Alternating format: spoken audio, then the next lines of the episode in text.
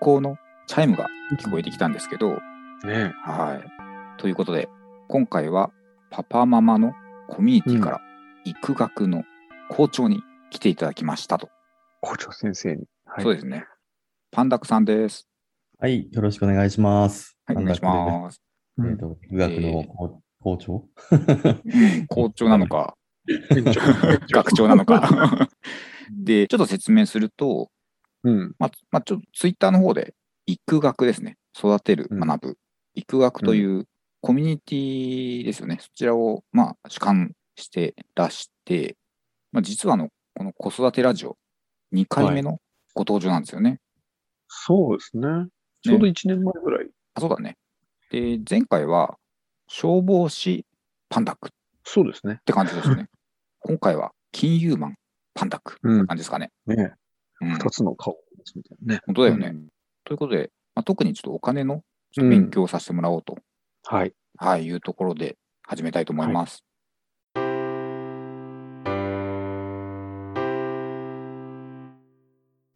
パンダクさん、うん元金融マンってところでいいんですかね。そうですね。ね証券会社。まあ今はもう金融の方にちょっとあのオブラートに包んじゃってるんですけど、うんまあ別に隠してはないんですけど、ちょっと まあ消防士としてそんなに証券あマンまあの消防士になった人がいないんで、ああ、うんなるほど。とは言いつつ、うん。毎日なのかな、お昼のツイートで、うん。まあ、お金に関するツイート、そうですね。結構積極的に包み隠さずされてると。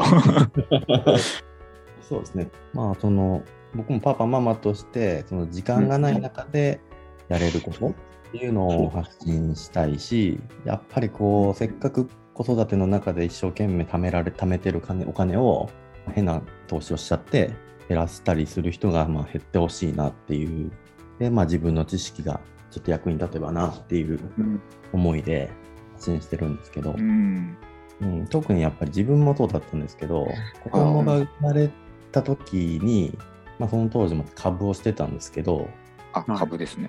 まあ積極的にその日の結構売り買いを激しくししてて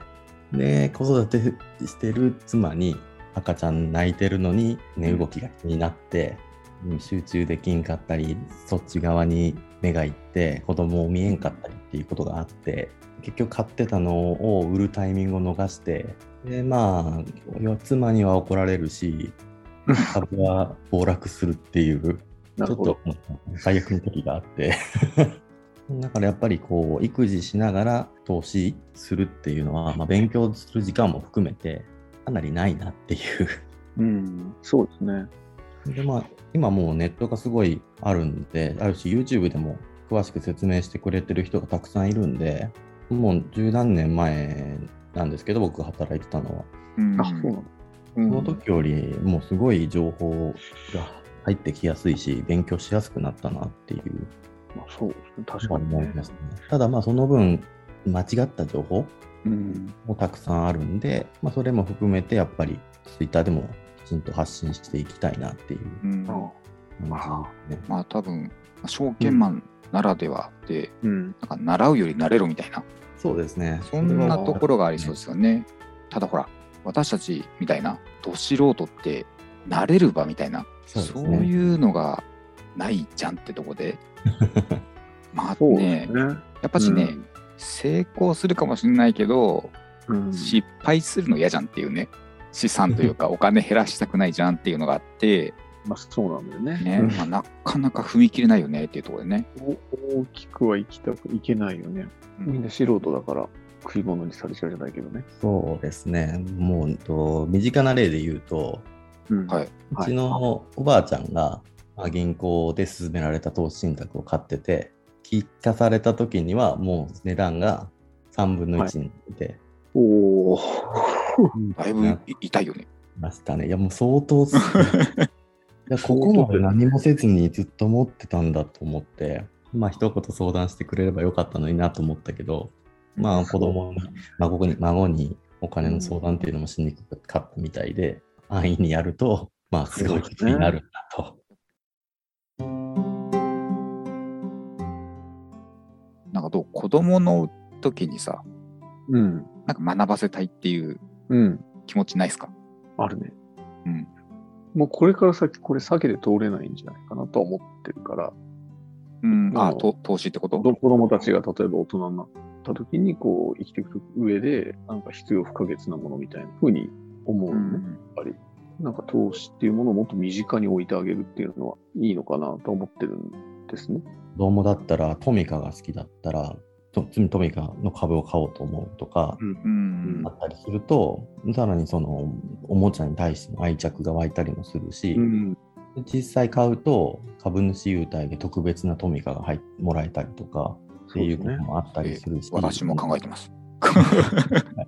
え、買ってないの え、買ってないけどさ、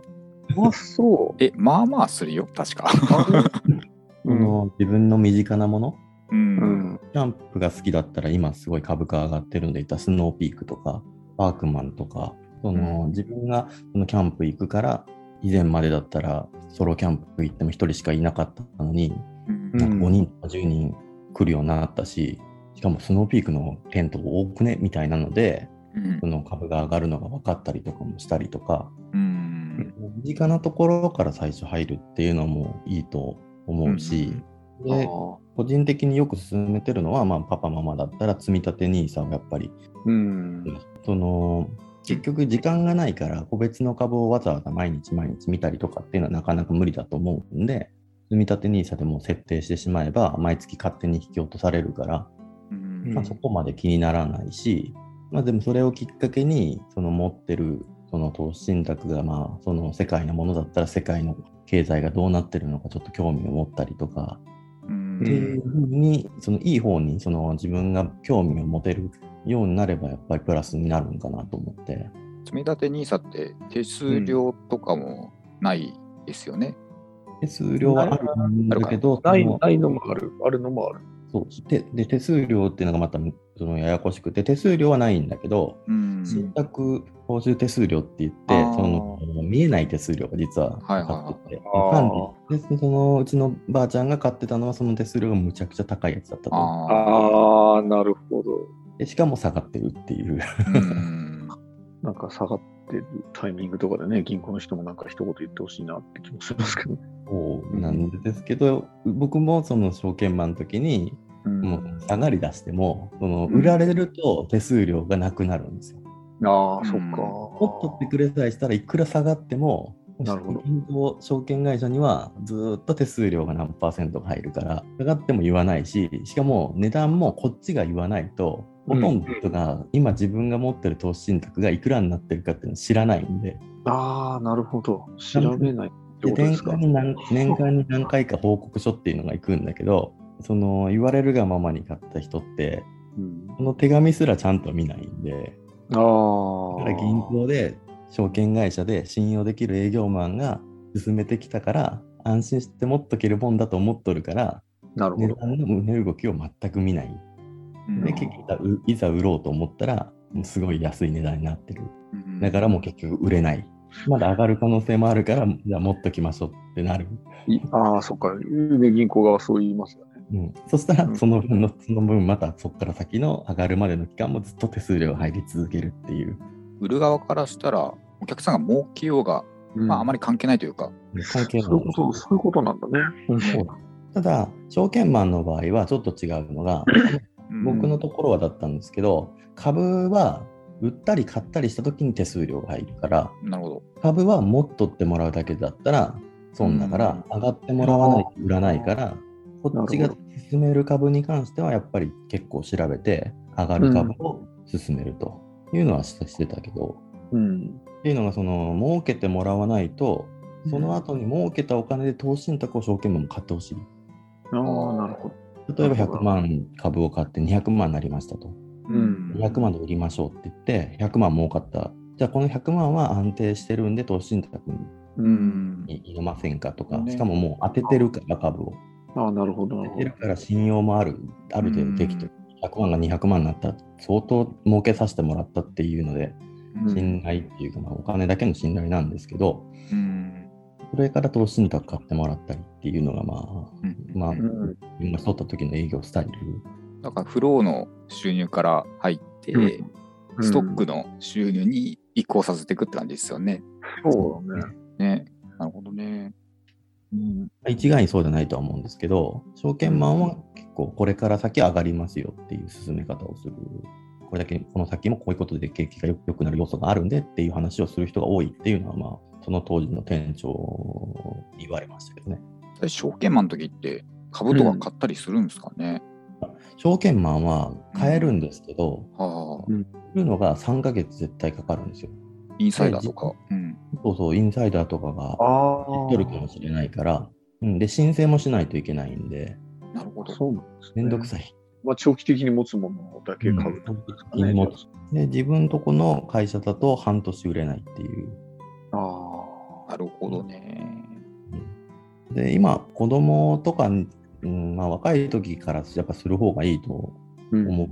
うのと、まあ、時間軸があるんで、それこそさっき話したように、その子供が生まれて株を見えなくなって、は半分ぐらいまでバーッと暴落したんですけど、実はこの株、マイナスじゃなくて、えっと、3倍になってるんですよ。 おーそこ面白いですよね。まあ結局5年ぐらい結果として持ってたんですけど、売るに売れないし、うん。はいで、追加でまあちょこちょこちょこちょこたまに追加で買ってたんですよ、安い時に。で、その株が3倍ぐらいになって、積み立てでコツコツコツコツ長い時間持っとけば、気づいた時には上がってるってなるんで、やっぱ時間軸が長いと、それだけ